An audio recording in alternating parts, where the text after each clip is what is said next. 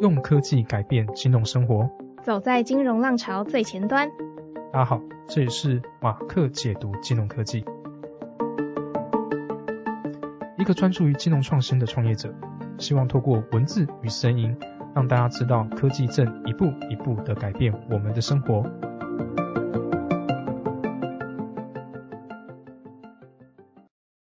欢迎回到马克解读金融科技，我是主持人 Mark。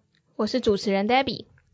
上一集是马克我自己呢的个人专访，包括我为什么创业、创立社群的原因，还有一些简单的经营心得。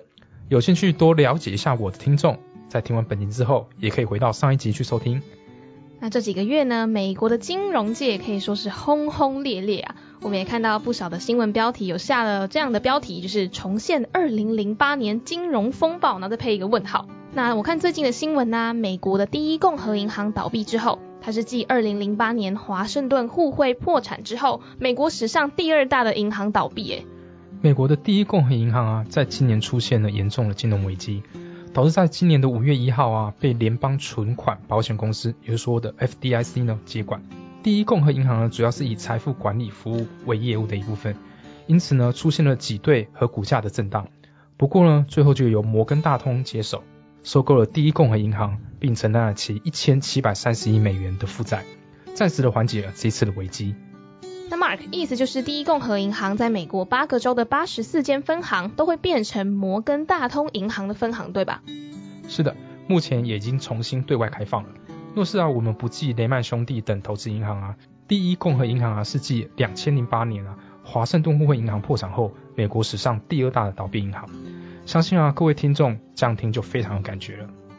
第一共银行呢，在三月底的总资产呢，大概是两千三百三十亿美元，大概是新台币七兆左右。嗯。但是呢，到了四月二十三号公布第一期的存货存款啊，整个总额就锐减超过一千亿美元。哦。从那个时候开始啊，就扩大一些恐慌。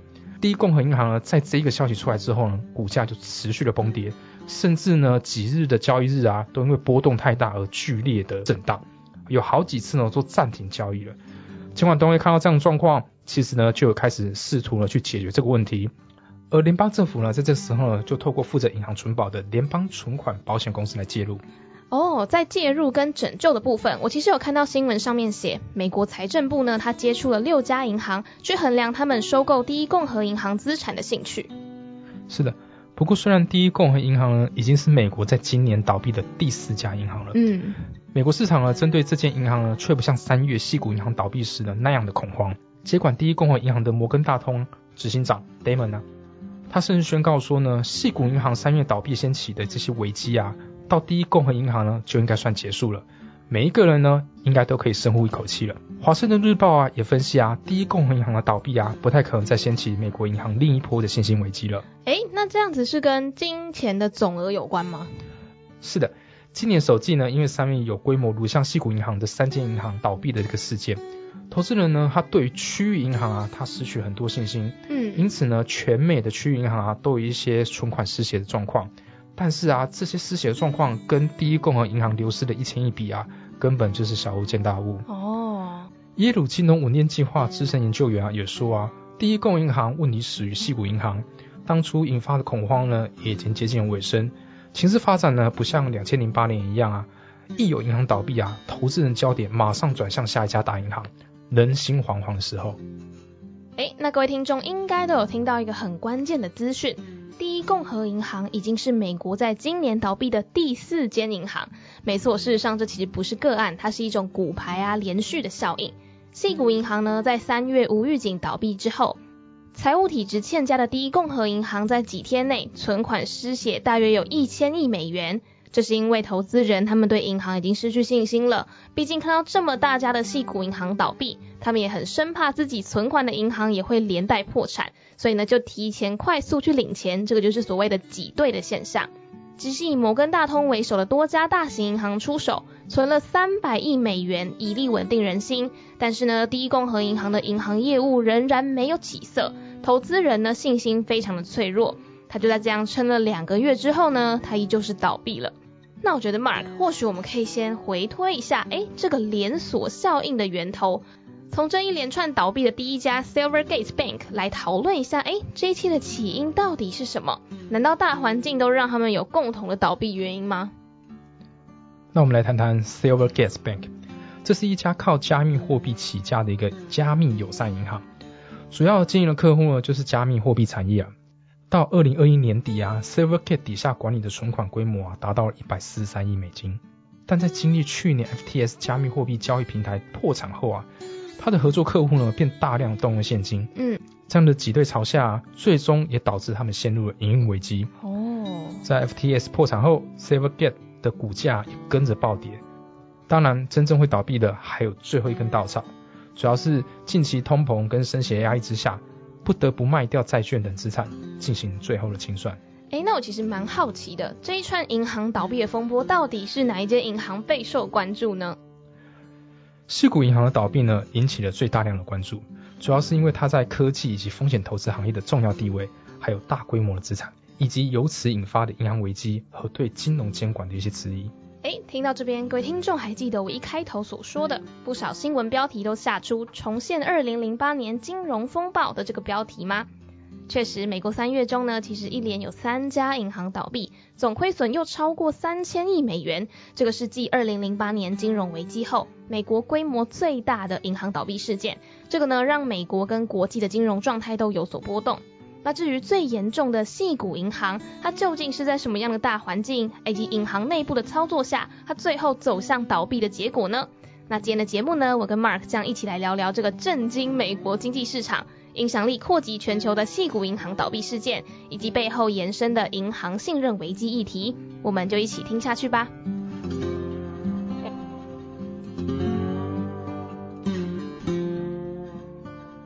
美国三月中一连有三家银行倒闭，其中美国第十六大银行系谷银行的倒闭，在当时是二零零八年金融危机以来美国银行规模最大的倒闭事件。毕竟一个月内倒了三家嘛。那银行倒闭之后呢，股市大跌，隔一天 Signature Bank 也宣告倒闭，成为被波及到的第一个牺牲者。这时候呢，其他银行就跟着绷紧神经了。一时之间呢，媒体各版真的是可以用风声鹤唳来形容，因为大家呢都担心，在这一次银行倒闭风波到底会不会导致金融危机。但是美国银行数量之多，银行倒闭也绝对不是罕见的事情。Mark，我想问你，为什么这一次银行倒闭会引起这么大量的关注？那这里我们先来认识一下西谷银行吧。嗯，西谷银行是一家商业银行。它总部呢位于美国加州，创立在一九八三年。那倒闭呢就是在今年的三月份，是一家四十年历史的一个资深银行。而西谷银行呢，它其实主要专注在于支持科技新创产业。哦，它的客户呢将近有一半都来自科技业和生命科学类的一个新创公司。西谷银行专门提供他们商业银行、投资银行、资产管理和国际银行等业务。它在美国呢有多个分行，同时在英国、爱尔兰。以色列跟中国呢，加拿大都有营运的一个地方。那相信各位听众也知道，新创圈的消息总是非常的流通，非常的快速嘛。而作为专注于支持新创跟创业的银行，西谷银行在这四十年来，已经是许多新创公司、风险投资家以及其他科技和生命科学行业的银行选择。它也被认为说是创业生态系统当中领先的银行之一哦。是的。细谷银行的特点呢，就是客户主要集中在科技产业的一个新创公司。美国新创公司呢，有极高的比例呢，把资金放在这一家银行。它本身更是呢美国第十六大的银行，有一定的影响力。这也是为什么西谷银行倒闭之后啊，美国联邦存款保险公司会立即出手相救，并保证呢存款人的金钱无虞。避免呢新创公司因为缺乏资金倒闭而造成一连串的连锁效应，让更多流动性差的银行或公司接连倒闭。哎，那刚刚大家都有听到有一个人出手相救，我想要问 Mark，美国联邦存款公司是什么呢？美国联邦存款保险公司，也就是我们说的 FDIC 呢，的主要功能呢是保护美国存款人的存款免受于银行倒闭的一些风险。那呢，他们提供了一个存款保险的功能。FDIC 提供最高二十五万美元的一个存款保险，确保呢在参与 FDIC 保险计划的美国银行倒闭时呢，存款人能够获得其存款的保障。这意味着呢，即使银行倒闭了，存款人的存款也不会损失超过二十五万美金。哦，其实呢，这个跟台湾的中央存保是一样的，在台湾呢，每一家银行每个人就有三百万的保障，所以是差不多的机构。哦，了解。那这个呢，其实就是细谷银行倒闭过程当中的第一个历程。不过在细讲历程之前，我这边就先来给各位听众心里留个底，就是细谷银行倒闭的时间轴。首先，这波倒闭呢，其实是一个连锁反应，主要的原因是来自美国升息。在三月八日，第一间银行 Silvergate Bank 倒闭之后，它是一间以加密货币公司交易所为主要客户的银行。二零二 Silvergate 的无息存款从一百三十二亿跌到三十九亿，而银行存款少了，他们就必须另寻出路嘛。但是 FTX 跟加密货币又很惨淡，所以呢，他们就只能变卖自己的债券，不过还是亏了十亿美元。那我还蛮好奇，Mark 为什么他们已经变卖了这么多的债券，他们还是亏了超级多钱呢？因为呢，Silvergate 它在升息的时候来卖这个债券，会是在债券价格大跌的状况，因此呢，变卖后啊，还是会亏了十亿美金。哎，那为什么升息会导致我们债券价格大跌呢？这里就要上一点小小的金融课程了。当利率上升的时候啊，债券的价格就会下跌，会造成债券的持有人的亏损。这是因为啊，债券的价格跟利率其实是呈现反向的关系。至于为什么是反向关系呢？比较简单的说法啊，就是利率上升的时候，其他的投资商品啊可能会变得更有吸引力。哦。比如说新发行的债券，它的利率一定会更高嘛，嗯，它才有办法吸引其他人购买，大家就会可能呢就会抛有目前手上一些旧额债券，造成的价格下跌。其他像啊一些通膨的预期啊，也是一种会出售债券的原因。投资者呢可能会担心债券它实际回报啊会因为通膨来侵蚀而下降。这可能促使他们出售债券，来导致价格的下跌。哦，了解。那我们就回到细谷银行倒闭的时间轴。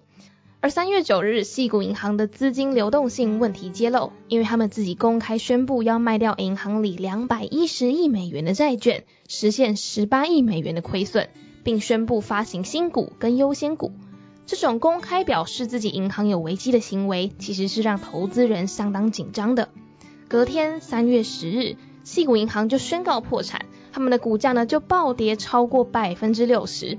事实上，最后一根稻草呢是投资人哎闻到这个细谷银行有点不妙，就发生了挤兑的现象，在一天之内就有四百二十亿美元尝试被提领出来。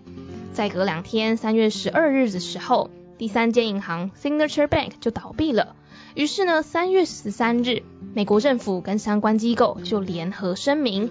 细谷银行所有存款账户在三月十三日起都能取回存款，并保证相关决议损失不会由纳税人一起来负担，并盼望细谷银行能够因此被收购。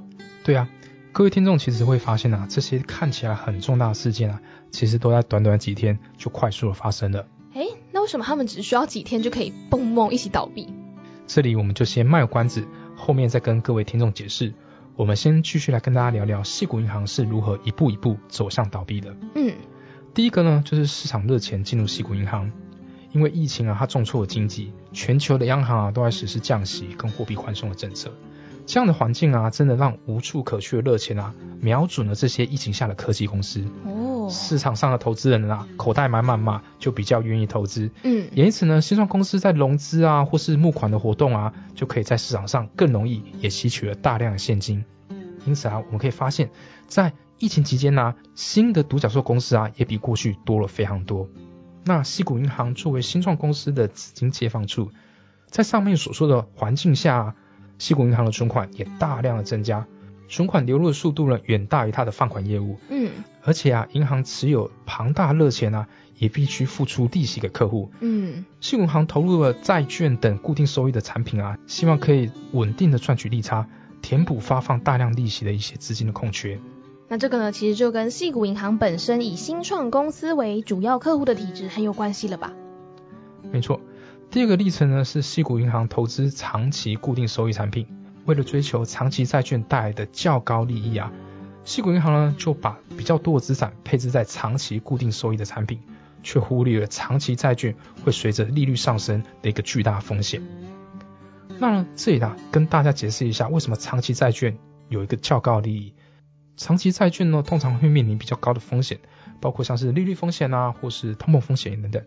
由于长期债券的期限呢它是比较长的，投资者啊就要承担更长时间的风险。因此呢，债券的发行者呢，他通常啊就会提供比较高的利息来吸引投资者来承担这些风险。诶，那为什么长期债券对利率上升这件事情会比较敏感呢？长期债券对利率上升比较敏感啊，第一个原因啊就是刚刚有提到的，债券的价格跟利率是呈现反向关系。然后呢，较长的存续时间啊，增加价格变动的一个幅度，并且啊，固定现金流的长期承诺啊，使得长期债券的利率风险啊变得更加明显。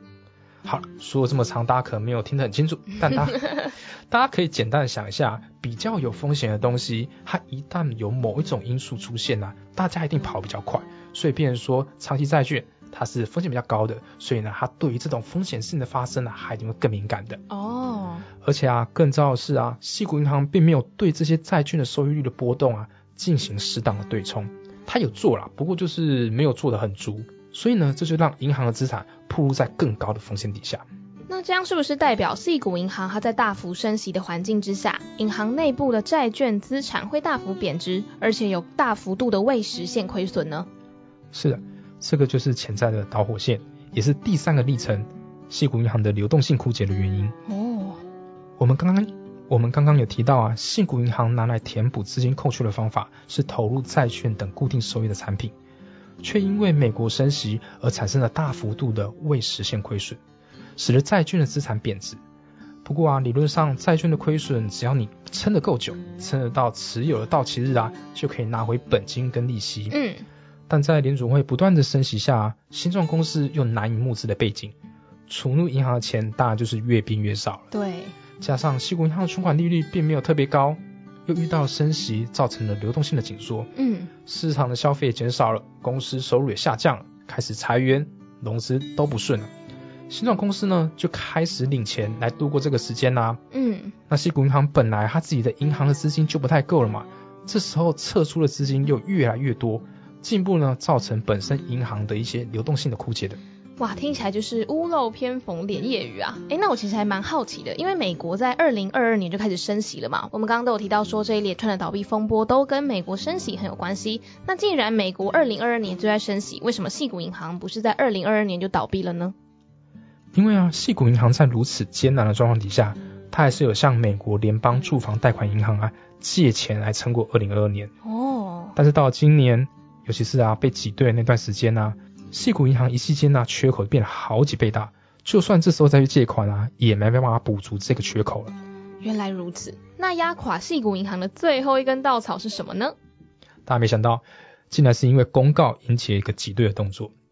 今年三月啊，细谷银行因为流动性太低了，他不得已啊，就宣布要卖掉手上两百一十亿美元的债券。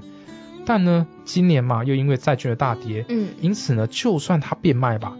他还是会出现了十八亿美元的亏损，他就想说，哎，那我就宣布要发行所谓的新股跟优先股。嗯，那原先呢，银行如果在正常的环境下，它是可以透过这样的方式来融资的，撑过这一次的亏损。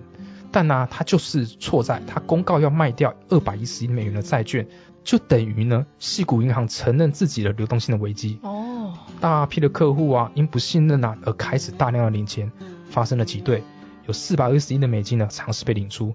短短四十八小时之内啊，西谷银行就宣布了破产，由 FDIC 来接手了。那听起来呢，就是美国升息的这个大环境促使，再加上西谷银行它本身的结构问题，让它成为这一波风暴当中第二间倒下的银行。那我们谈完了倒闭的历程，就来跟各位听众来同整一下它倒闭的主因。那听 Mark 讲下来，我想第一个原因就会是风险管理不佳。我们纵观细谷银行倒闭的原因，会发现这跟细谷银行的风险管理大有关系。首先呢，细谷银行它整体持有的债券占了他们自己总资产的百分之五十五，这个呢在美国所有的银行里面是最高的。而第二高就是另一间倒闭的 Silvergate 银行。不过 Mark 低利率的时候，债券风险应该是不高的，对吧？没错的，低利率的时候呢，债券的风险是不高的。但在二零二二年呢？联储会就开始升息了嘛，市场上的资金呢就会被吸为银行，嗯，流动性呢就会迅速的恶化，债券的风险呢也就跟着放大了。这时候啊，如果没有做好风险的管理，就会非常危险。了解了解。那在长期债券风险高又受到利率波动影响的巨大下，也没有做好避险措施。细谷银行二零二二年过程当中，他们的风险管理首席官又从缺，所以呢，风险部门内部已经出了问题。是的，David 所说的就是第一个倒闭的原因，风险管理不佳。而第二个原因呢，是美国联储会快速加息，在美国货币政策紧缩情况下，新创公司难以融资。只能大量消耗存款，从银行领钱。细股银行的流动性呢，在这样的情况下更为衰败，只能出售持有的美国国债跟 MBS。但联储会升息，导致国债跟 MBS 的市值降低许多，出售债券呢，等于会实现亏损。嗯，此时呢，细股银行公告出售债券，代表他们内部已经知道银行会亏损，但因流动性危机，不得不做这个动作。这就是变相告诉市场自己的财务状况周转不灵，使得民众非常的恐慌。那第三个原因呢，跟第一个原因有一样的核心，就是以新创公司为主要客户的结构性问题。细谷银行倒闭的第三个原因就是羊群效应。细谷银行的客户呢，其实都集中在创业圈嘛。就等于说，他们把所有的鸡蛋都放在同一个篮子里，一有风吹草动，整个新创产业就会很消息灵通的一起领钱，就是发生所谓的挤兑，就导致细谷银行他们大量的现金被掏空，短时间呢，细谷银行就这样子宣布倒闭了。细谷银行破产事件呢，它不仅仅是一个单独的事件，它暴露出美国若干中小商业银行的共同隐忧，就是呢，他们都存在典型资产负债期限错配。那这是什么呢？资产负债期限错配呢，是指金融机构在资产跟负债的期限上无法有效对齐的情况。哦，一般而言呢，银行的资产呢主要是长期性的，像是房地产的贷款等等，而负债呢大多是短期性的。在正常的经济环境中啊，这样的结构呢是能让银行从中获利的。但是当经济环境变动的时候啊，像是利率上升或是市场的流动性减少啊。这种期限错配啊，就可能导致问题出来。特别的，如果利率上升啊，那么银行的资产啊价值可能会下降。同时间呢，它的负债，有时候我们刚才讲的短期存款啊，成本也会上升。因此呢，银行需要支付更高的利息给储户。如果市场的流动性减少，没有更多的存户把钱存进来啊，银行可能更难以滚动其短期负债，进而导致了资金链的断裂。那我们再说回来吧。美国中小商业银行大量投资于美国各类的高级信用债券。美联储呢持续的加息缩表后啊，导致这些银行相关投资出现大量的账面亏损。一旦这些亏损变现，大量的中小银行都会面临到资金本金大幅缩水的状况，甚至归零的窘境。相比之下，美国大型商业银行的资产负债表较为健康，资本呢也比较充足。哇，讲了这么多，这部分似乎还有很多可以聊的呢。那节目的第一个部分呢，相信各位听众听到这边都已经了解了细谷银行倒闭的始末。那么尔刚刚也有提到，细谷银行破产其实不是孤单的个案，所以呢，节目的下一个部分，我跟 Mark 要来聊聊细谷银行倒闭的接连影响跟后续影响，包含银行的信任危机，还有美国究竟为什么会升息，就让我们一起听下去吧。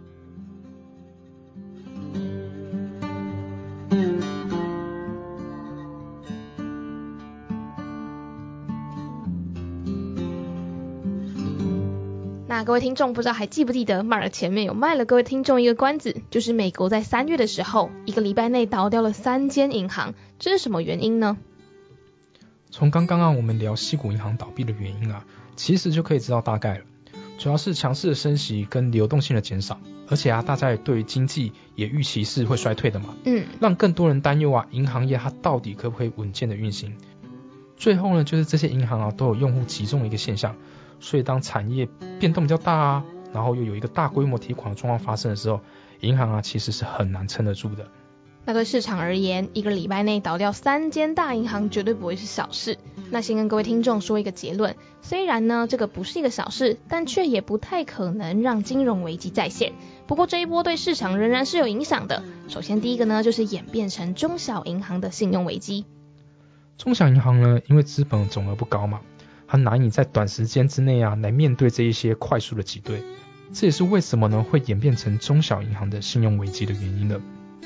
第二个后续的影响啊是政府的作为，细谷银行倒闭之后啊，美国政府设立了细谷的过桥银行，并宣布呢存户可以全额的存款，一方面呢给储户信心，同时呢也设立了介入的界限，嗯，避免了其他小银行过度的依赖政府。简单来说吧，就是政府先垫钱，再变卖银行的资产，不会要纳税人承担起倒闭亏损。当时啊，拜登也出面了保证啊，除了存款是安全的，希望可以稳定市场的情绪。诶，那细谷银行这间银行的收尾呢？这个呢就是第三个后续发展了。嗯，第三个呢是确认买家为第一公民银行，在三月二十七号啊，第一公民银行啊与保管细谷银行资产的 FDIC 达成了协议，买下细谷银行，当中呢也包括了一千一百九十亿美元的存款跟七百二十亿美元的一个资产。FDIC 呢也将持续为存款呢提供保险。细谷银行在确认买家之后啊，大家的心情啊稍稍就稳定下来，也让呢这一系列的银行倒闭事件呢比较好的一个收尾。了解。那相信各位听众会很好奇，为什么在节目第二个部分的一开始会跟大家说明这一次应该不会引发金融危机？Mark 要不要跟大家聊聊呢？美国的银行数量很多、哦，那为什么这一次银行倒闭呢会引起各界的一个关注啊？原因呢是因为这次呢总亏损超过三千亿美金，是继二零零八年啊金融危机之后美国规模最大的一个银行倒闭事件。那西谷银行它是全美第十六大银行嘛，嗯，也因此呢在倒闭后啊许多恐慌的声音出现，担心了金融危机是否会出现。那其实呢我们可以对比一下两个事件的一个时空背景的条件。雷曼兄弟倒闭呢，主要是在经济过热的一个环境底下，投资银行呢过大的使用杠杆，波及到了整个金融市场，全部人都被拖下水的状况。政府呢也因此有相对的一个道德压力，不得去救这些银行，避免呢会一家拖着一家的倒闭。但是呢，今年三月的银行倒闭事件呢、它其实是发生在经济紧缩的一个状况，主要是个别银行啊，它的一个风险管理不佳，它其实不是整个市场都是这样的状态。因此呢，政府才出来说，我只救储户，并不救银行。所以总结来说，这两个事件的背景其实有很多的条件都不一样，所以金融危机再现的可能性也因此就不会太大。是的，造成市场亏损的可能性呢，是由于经济紧缩的情况下的恐慌性情绪。有时储户呢，对于中小银行的一个信用危机，但若能及时的止损，挽回储户的信任，就可以停止目前的挤兑风暴。市场跟银行的亏损呢，就不会造成太严重的经济影响。了解了解。那节目的第二个部分呢，我跟 Mark 聊了细谷银行倒闭事件的后续发展。那最后一个部分，我们就邀请 Mark 来分享一下你对整件事情的看法是什么呢？